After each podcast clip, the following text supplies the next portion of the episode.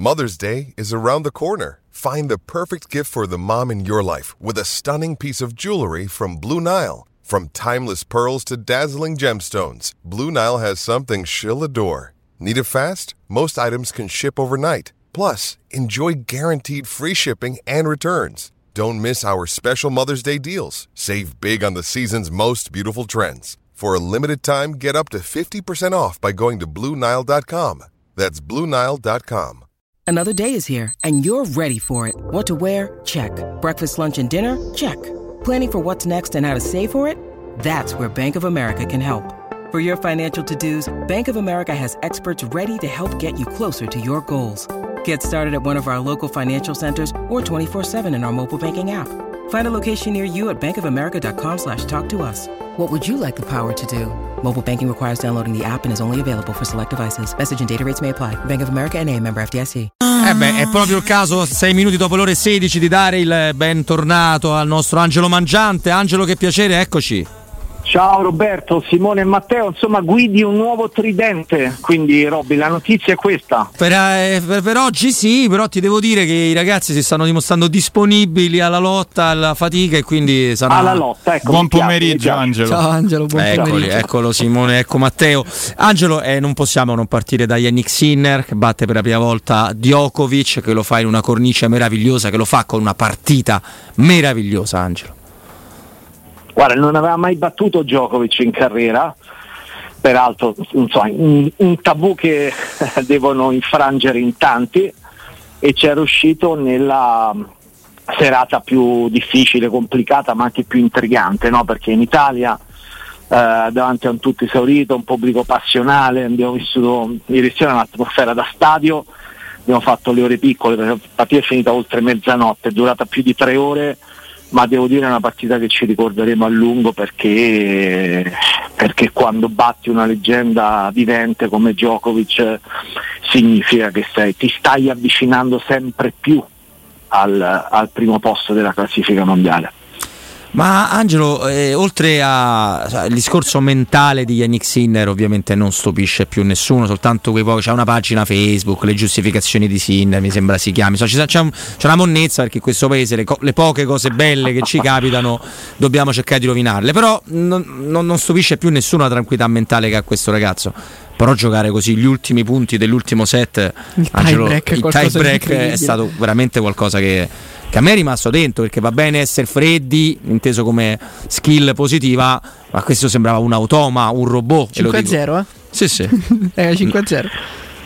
Sì, lui è riuscito sostanzialmente a, um, a, ragionare su quello che non era riuscito a fare nel tie break del secondo set. Lui si è trovato avanti di un set, poi nel tie break del secondo è andata avanti 2-0 il servizio, lì non ha sfruttato quel vantaggio, si è fatto rimontare e nel tie break del terzo set ha ragionato sull'errore del set precedente, cioè un altro italiano negli anni passati, ci abbiamo avuti tanti, di talenti anche, si sarebbe arreso dopo quel, quel, secondo, quel, quel, set perso in questo modo, no? un passo dal traguardo. Invece lui ha reagito facendo sempre quell'upgrade, ha una forza mentale mostruosa. Uh, è un esempio per tutti, Io, insomma, noi eh, attingiamo tutti i giorni da, da, quello che accade intorno al calcio, noi vediamo quanta anche pigrizia mentale c'è, no? Quanto, eh, quanti alibi eh, ci siano no? Nel, intorno al mondo del calcio sull'aver giocato 3-4 giorni prima, eccetera. Cioè, io non ho mai sentito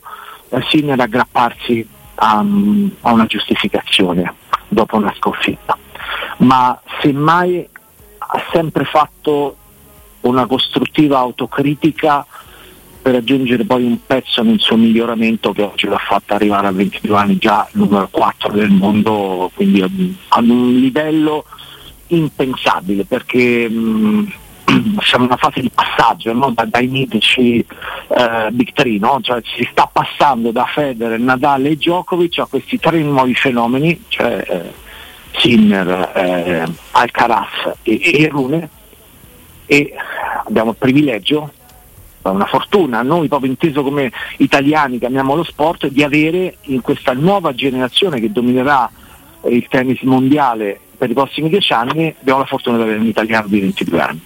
Tra l'altro, e adesso cosa ti lascio subito, eh, Simone Matteo? No. Eh, che cosa aspettarsi della partita contro, contro, Rune, che comunque è un giocatore bello diverso da Djokovic, ovviamente meno forte nel suo complesso, ma eh, bisogna stare attenti perché è chiaro che noi ci auguriamo che lui possa vincere tutte e tre le, le, partite del gironcino, però ci sono tante variabili e tante combinazioni possibili, no Angelo? Sì, una partita durissima perché insomma, Rune è molto cattivo, è uno feroce, uh, è uno che ricorre a qualsiasi mezzo pur di vincere finora si sono incontrati due volte e Simon ha sempre perso con Rune, che pure ha due anni meno, eh, Rune è del 2003, quindi ha 20 anni, Sinner 22, però eh, Rune è un ragazzino Robby che io ho visto per esempio giocare da 14-15 anni quando mi invitarono a, a Nizza dove Muratoglu che è uno dei, dei coach più famosi del circuito eh, aveva questa accademia e coltivava con cura no, la crescita di questo talento. Da lì a 14 anni già era uno più forte al mondo, ha mantenuto tutte le premesse e è uno che non ha paura di nulla. Quindi a Monte Carlo, voi ricorderete sicuramente ad aprile, eh, Sinner veniva dalla finale tra l'altro di Miami, a Monte Carlo in semifinale vinse l'1 7-5 al terzo set e per recuperare la partita si inizia a polemizzare contro il pubblico Monte Carlo c'è, c'è, un pubblico fortemente italiano no? come, come, partecipazione perché sono tanti, no? attraversano pochi passi al confine e quindi iniziò questa polemica contro, contro il pubblico che ti fa troppo per Sinner, secondo Rune, alla fine perse la concentrazione Sinner, in genere rimane impassibile e perse il match 7-5 al terzo set. Quindi ecco, aspettiamoci di tutto, e mi aspetto anche che vada oltre le righe con il pubblico di Torino, è uno veramente capace di tutto, tra l'altro ha un guru all'angolo come Becker che era un altro che insomma, come, come, personalità forte insomma, era, mm. era uno, proprio uno, uno dei grandi del tennis. Non c'è dubbio. Simone e poi Matteo con Angelo. Sì, Angelo, io ti volevo chiedere una cosa un, sia tecnica, nel senso noi abbiamo visto Djokovic reggere scambi impossibili nel passato no? con uh, i vari Nadal, uh, con Federer, no? è, la, è, la, classica uh, macchina no? che rimanda pallette in continuazione, palline da tennis in continuazione. E un dato mi ha colpito ieri, cioè il fatto che oltre il sesto scambio Sinner avesse una percentuale maggiore di punti. E, e questo quant'è un sintomo di quanto è anche pesante lo scambio di Sinner da reggere perché stiamo parlando di Djokovic, cioè una, un, un, campione assoluto che accorcia lo scambio con, contro un ragazzo che evidentemente lo mandava in difficoltà durante lo scambio lungo. Lui accorciava tantissimo i suoi, se- i suoi game cercando subito l'ace o la prima vincente, ma poi eh, quando si metteva, diciamo, tra virgolette, male, cioè nel senso magari una seconda e risposta e poi si giocava lo scambio, spesso Sinner aveva la meglio.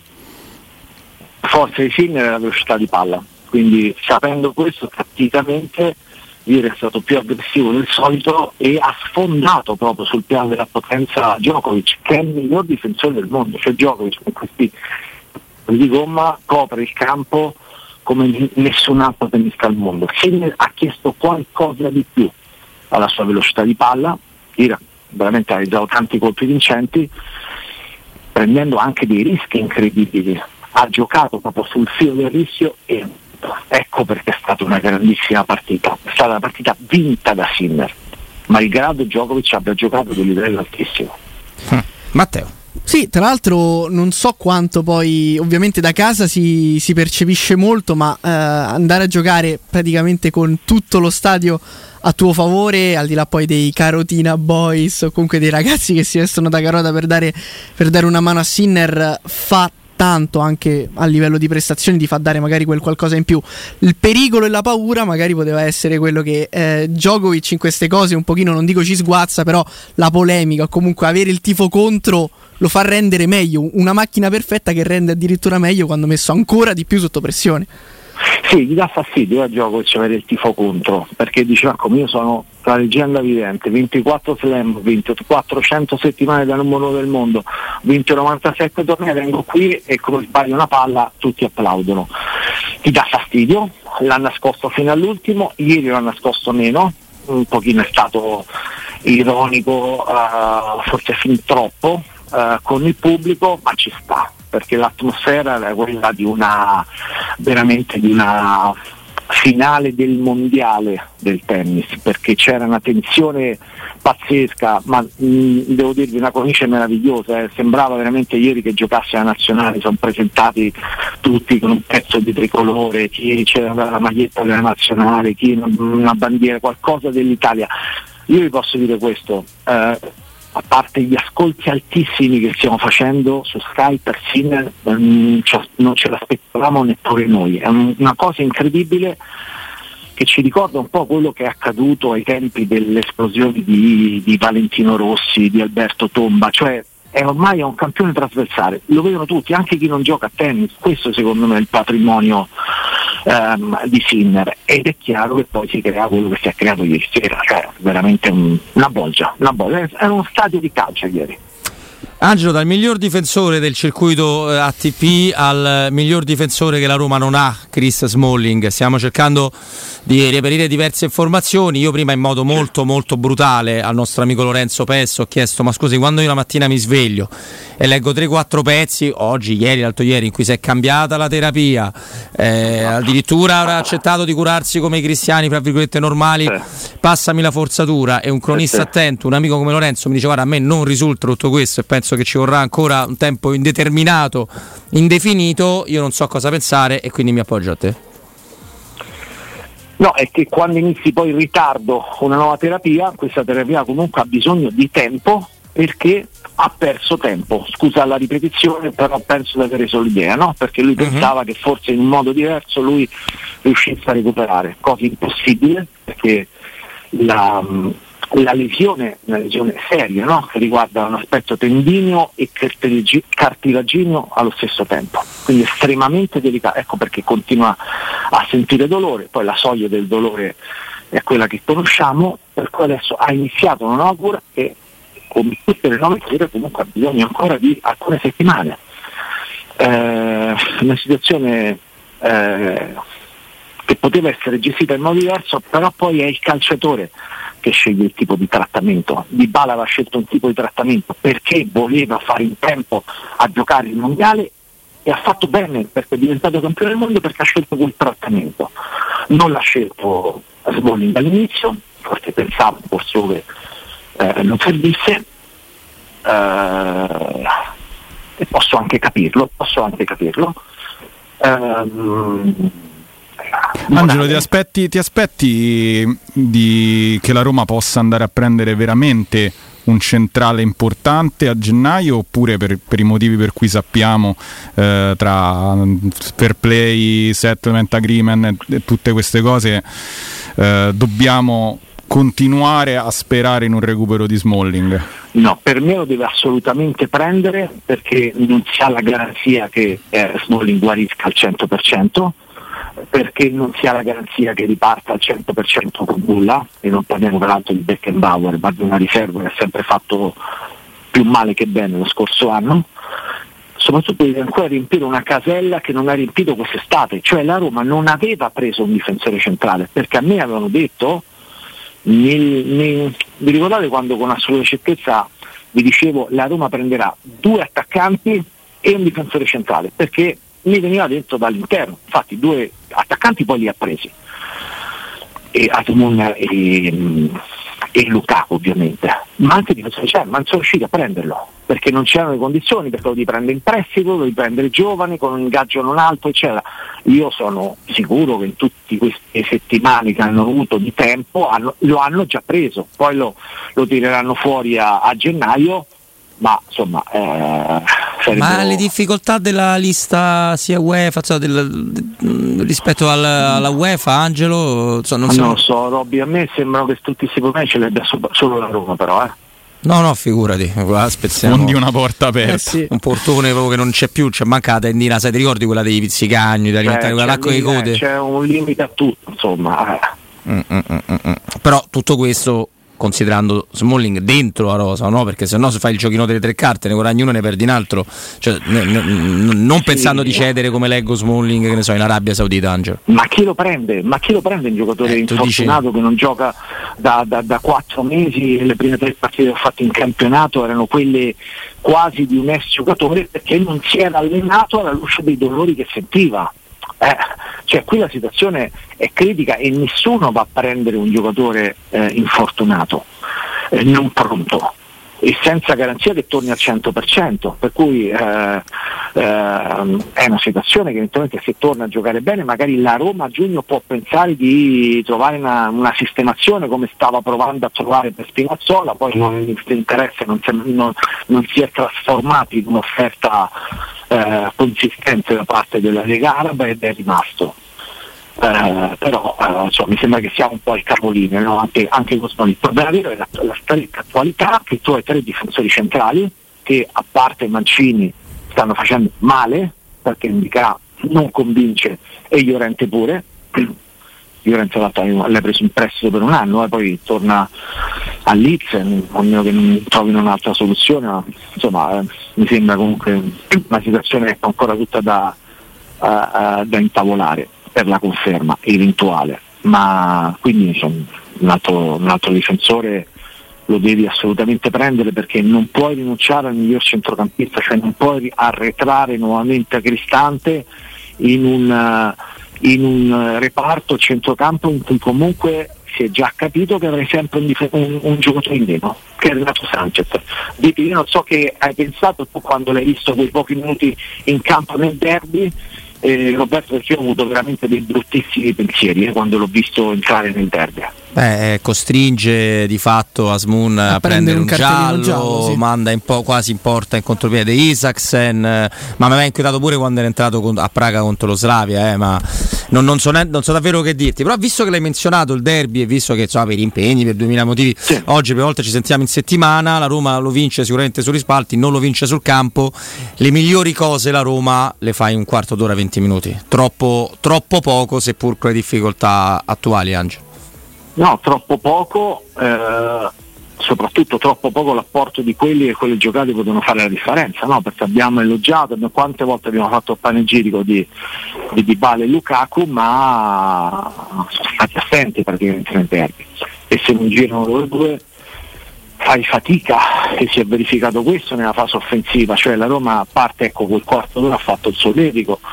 Eh, quindi cioè, il derby ha confermato quella penuria che avevamo visto sicuramente, più attenzione, più determinazione, più lotta, pure troppa forse in certi momenti perché sarebbe più pensare a giocare no? che non sempre a, a adesso andarsi a, a, a ficcare in questi duelli rusticani in campo, no? Paredes, Paredes dovrebbe magari riportare qualche passaggio pochino più verticale, più illuminante, anziché non sta sempre lì a, litigare in mezzo al campo, non c'è, non c'è bisogno di questo, non c'è bisogno di questo. E, ehm, e quindi sicuramente ecco, più determinazione rispetto a, quel, a, quella vergogna che è stata a Praga, perché io ero lì devo dire la verità, soprattutto vergogna per, per, tutti i tifosi che erano andati a Praga, Bravo, per quello che hanno visto, soprattutto per loro, perché ho visto proprio la delusione di 1500 persone che non hanno dormito due notti per andata e ritorno, per andare là, tutte le spese sono tornati veramente distrutti.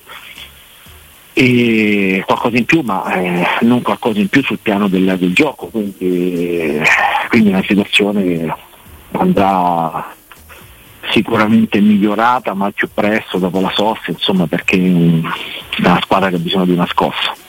Matteo, poi Simone e poi salutiamo Angelo. Sì, Angelo, io ti volevo chiedere, visto che una delle cose di cui si è discusso di più dopo, dopo il derby, se ti ha sorpreso eh, il minutaggio dei cambi, nel senso sono arrivati tutti praticamente a un quarto d'ora dalla fine della, della partita. Da un lato c'è chi dice che la Roma aveva trovato una quadra a livello difensivo che gli permetteva più o meno di, di resistere fino appunto all'ultimo, all'ultimo quarto d'ora e chi invece magari sperava in un qualche cambio in anticipo perché poi vado a leggere la panchina al di là di quello delle prestazioni dei singoli Belotti è rimasto in panchina Sharawi è rimasto in panchina uh, uh, Awar è rimasto in panchina sono entrati il cambio di due esterni che sono probabilmente quelli che hanno corso di più e che hanno dato un po' più fastidio alla Lazio e poi è stato inserito anche Azmoun.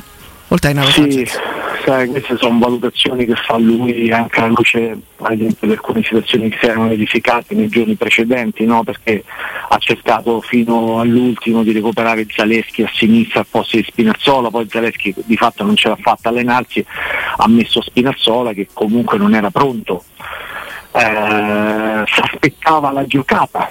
Eh, ma ci aspettavamo tutti no? la giocata a un certo momento di, Lu- di Lukaku e di Bala quindi alla fine dec- ti devi un po' fidare di quello che eh, di, un po' di segno che poi non si è realizzato, non si è realizzato. Eh, è così, eh, ma non, non è un verdetto poi frutto di cambi tardivi o meno, è frutto di un momento in cui se non girano quei due o tre giocatori che fanno la differenza la squadra comunque non riesce a portare a casa un rendimento accettabile perlomeno per cercare di agguantare il quarto posto. Cioè questa è una squadra che ha bisogno delle giocate di quei due o tre giocatori più forti che non hai. Cioè nel senso non hai intanto Smalling, ripartiamo da lì perché è intanto uno che ti aggiusta la difesa, non hai Pellegrini da tanto tempo, non ha mai avuto Renato Sanchez. Nel momento in cui ti si bloccano Di Bala e Lukaku, eh, cioè, eccola, la, cioè, la, la versione della Roma è quella che abbiamo visto, proprio così, e fa veramente il minimo sindacale, quando ti va bene nel derby, quando ti va male fai la figuraccia di Praga. eh sì. Al volo Angelo, che io sì, una domanda al volo. Ehm, noi abbiamo comunque visto che le altre non ridono, insomma, la Roma, la Roma piange, ma non è che le altre ridano perché Napoli, il Napoli insomma, ha cambiato, ha preso Mazzarri, ha perso con l'Empoli, la Lazio contro di noi si è visto quello che è. La domanda che mi, che mi- che mi viene in questo momento, eh, sei d'accordo tu con le dichiarazioni poi a fine partita di Murigno in cui ha detto "La- il mio campionato di fatto è iniziato quando ha esordito Lukaku, perché quello ha detto, cioè dopo vero, la quarta è giornata.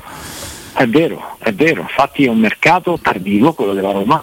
Quante volte avevamo detto si è fatto male Abram nell'ultima giornata di campionato, quando sono arrivati gli attaccanti, uno è arrivato alla sosta perché eh, Asmun è arrivato rotto, con la lesione di primo grado, quasi secondo grado al polpaccio, e Lukaku è arrivato all'ultimo giorno di mercato. Sicuramente con Lukaku della prima giornata non avessi fatto un punto nelle prime tre partite che ti hanno di fatto reso difficile poi adesso il, eh, il recupero, no? perché sei sempre in affanno verso il quarto posto. Sul discorso di allargato quello che c'è intorno, eh, il, Napoli è, il Napoli è in, è in difficoltà, cioè la Lazio è deludente. Il, il- il Napoli, che teoricamente è un competitor che può andare a prendere più avanti in classifica, è in difficoltà. Cioè, Napoli, se ce l'avessero detto fino a pochi mesi fa, passaggio da Spalletti a Garzia già non convinceva perché sono due allenatori lo sappiamo bene completamente differenti. Uno un grande uomo di campo, l'altro un motivatore, ma sono due, due profili completamente differenti. E si è arrivato a Mazzarri, Mazzarri traghettatore. Cioè, mi sembra una storia che sembra la Roma quando, quando andò a prendere Andreazzoli traghettatore perché c'era qualcuno in casa no? che conosceva l'ambiente.